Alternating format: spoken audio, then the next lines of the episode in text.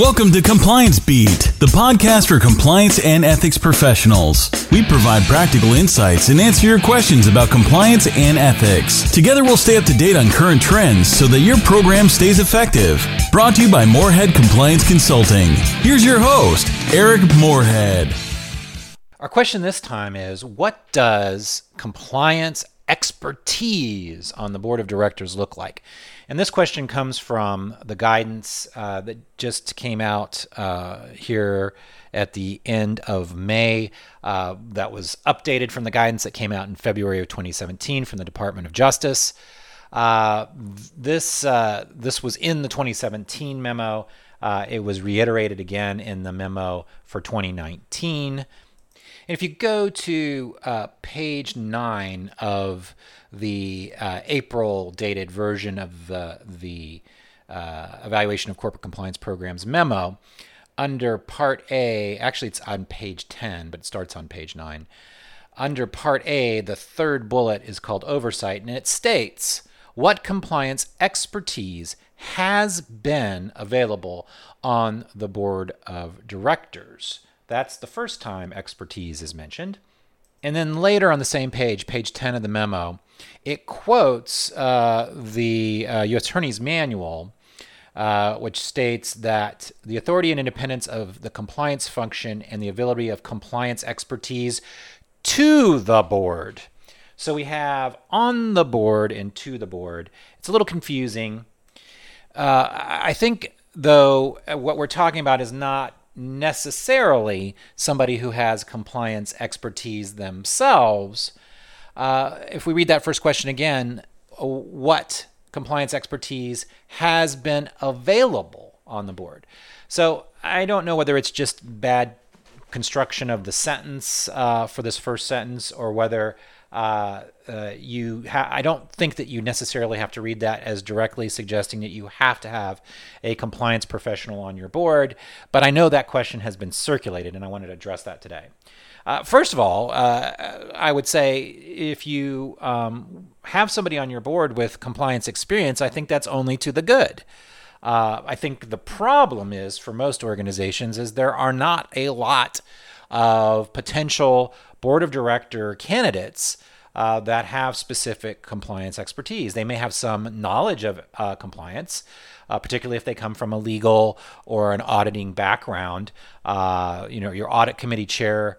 Uh, or, or somebody who is qualified otherwise to be the audit committee chair of your uh, uh, audit committee of your board of directors probably has some compliance expertise, uh, even if they haven't been operating as a uh, quote unquote compliance officer.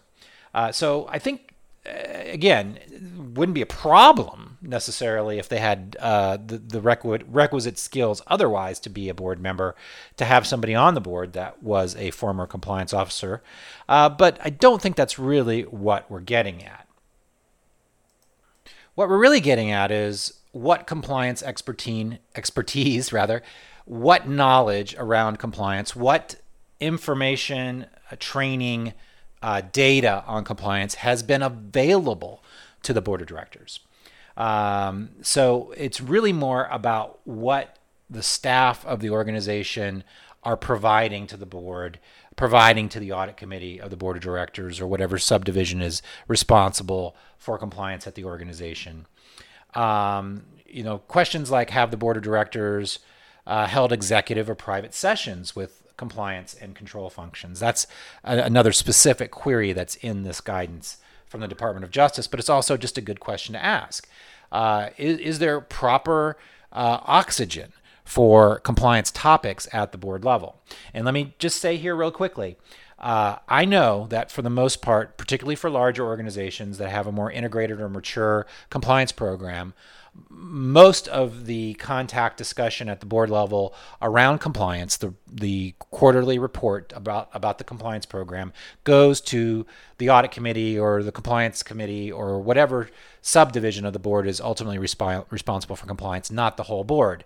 But do not forget, do not forget the whole board is responsible for compliance at the organization. That comes from case law. That comes from Dodderwich and uh, the uh, the Delaware cases.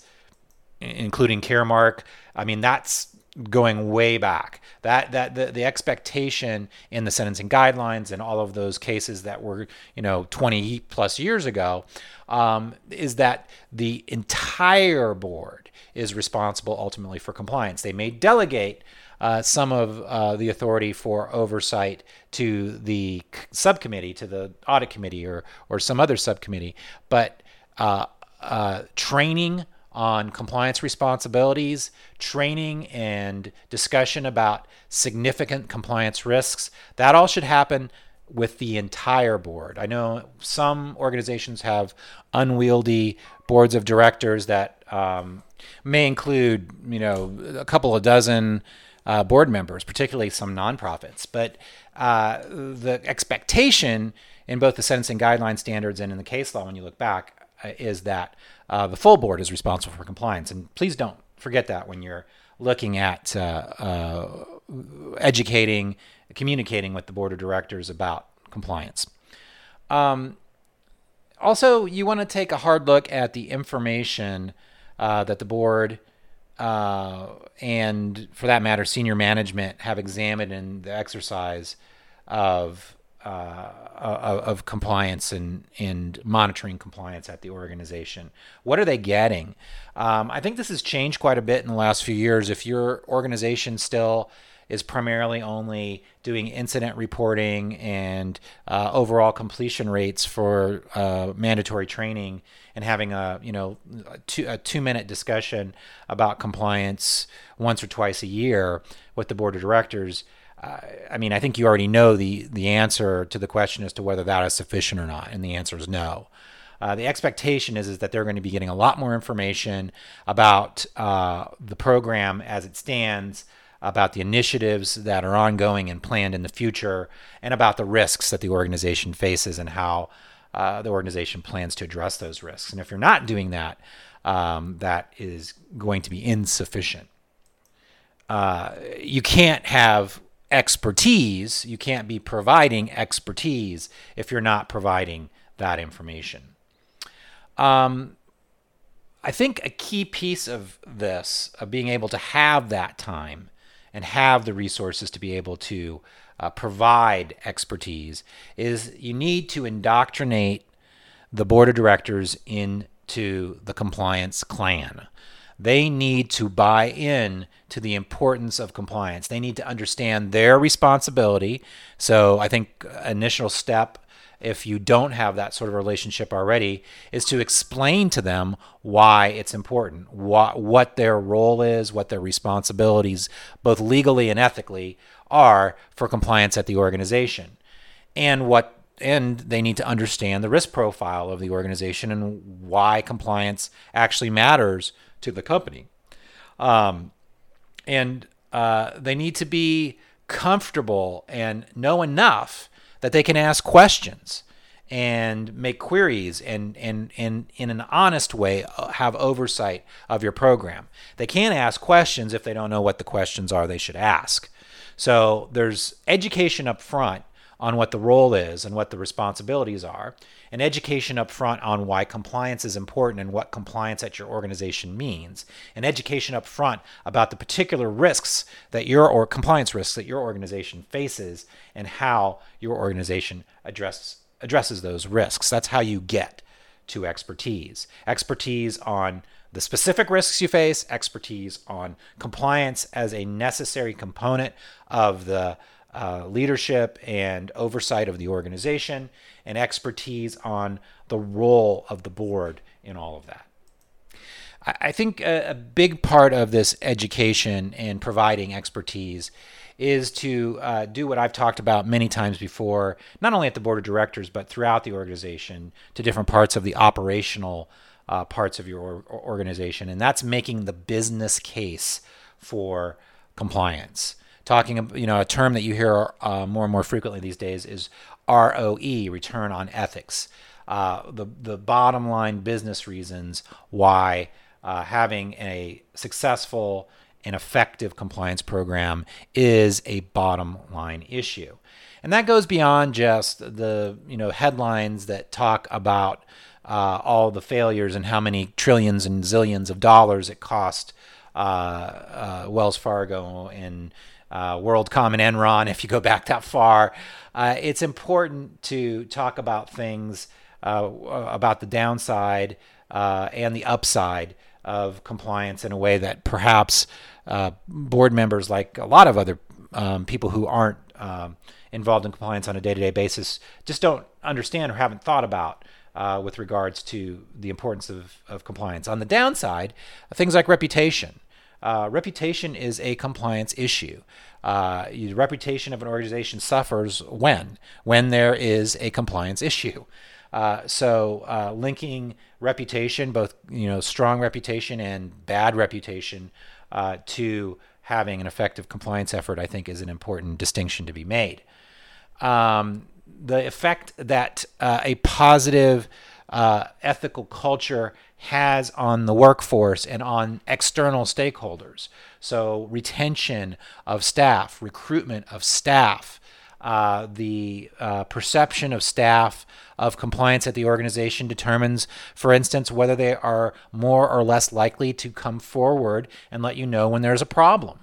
Uh, the reputation for compliance at an organization more and more uh, as we uh, move into the future impacts external stakeholders, customers, consumers, uh, potential investors are all going to look at uh, culture of compliance, reputational issues when they're making their choices. And that's important for the board to see the connection. Um, uh, the uh, uh, aspects of again retention around an issue like retaliation. Um, if re- if you have a culture where retaliation uh, thrives, uh, you're going to uh, have people who aren't going to report that or other misconduct, and they're going to leave. Uh, if you have the perception of retaliation, even if there isn't re- necessarily a, necessarily a lot of retaliation going on, the perception of re- retaliation actually has an impact on performance and on whether people uh, stay at the organization or come there in the first place. These are all things that are going to affect the bottom line.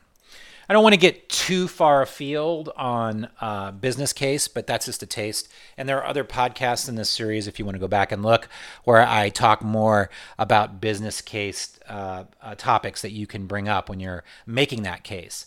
But I think that's an important piece of uh, educating and providing uh, uh, that necessary necessary expertise at the board level. The board needs to understand uh, why compliance is integral to a successful enterprise, and uh, and place and that's going to allow them to place the necessary importance on compliance and ethics uh, that they need to do. Um,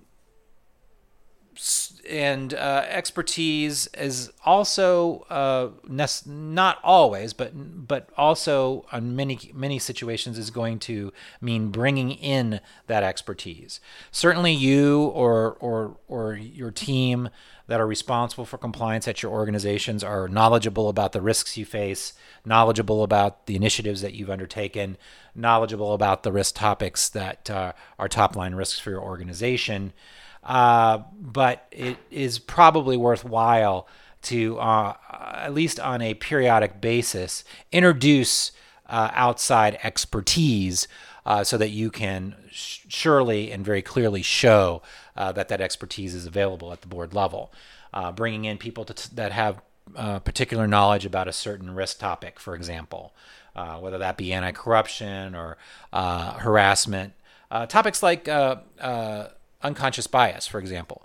Uh, I know that there are more and more organizations that are uh, trying to pay attention to these these uh, issues and bringing in uh, a outside resource that has expertise around an issue. Um, like anti-corruption or what whatever the issue might be is going to be helpful and it's going to satisfy uh, that uh, expectation that you're going to have expertise at the board level. Um, I think if you do those things, if you think consistently and logically about what information is being provided and what the give and take is, uh, if you have a board that's not interacting, then you need to take a look at what uh, you know how they're being trained, uh, how they're being, uh, what what the discussions are about their um, their role. Uh, I, I, don't see that too much. Uh, once a board gets uh, involved, they stay involved. But if uh, if there needs to be some demonstration of give and take, so that you can show that there's expertise at that level. And just to kind of wrap it up, going back to the, the, the threshold question, um, I'm not saying that uh, the memoranda uh, where it says on the board versus uh, provided to the board is is a mistake. Um, but I don't think I can't think that the uh, the real expectation is that every board is going to have a compliance officer on their board. Um, maybe someday, but uh, I don't think that that is the logical conclusion that we should reach uh, from from this guidance uh, from from April of 2019. I think the logical conclusion is that we need to make sure that expert expertise is available at that level of the organization, that these discussions are ongoing, that the board is involved, that the board understands their responsibility. Uh, the, the, board can gain that expertise uh, through through that kind of give and take, and that's what you really want to be looking out for. Uh, so that's my thoughts on that. Uh, speaking of boards of directors, uh, I have an upcoming webinar with my friends at the Clear Law Institute.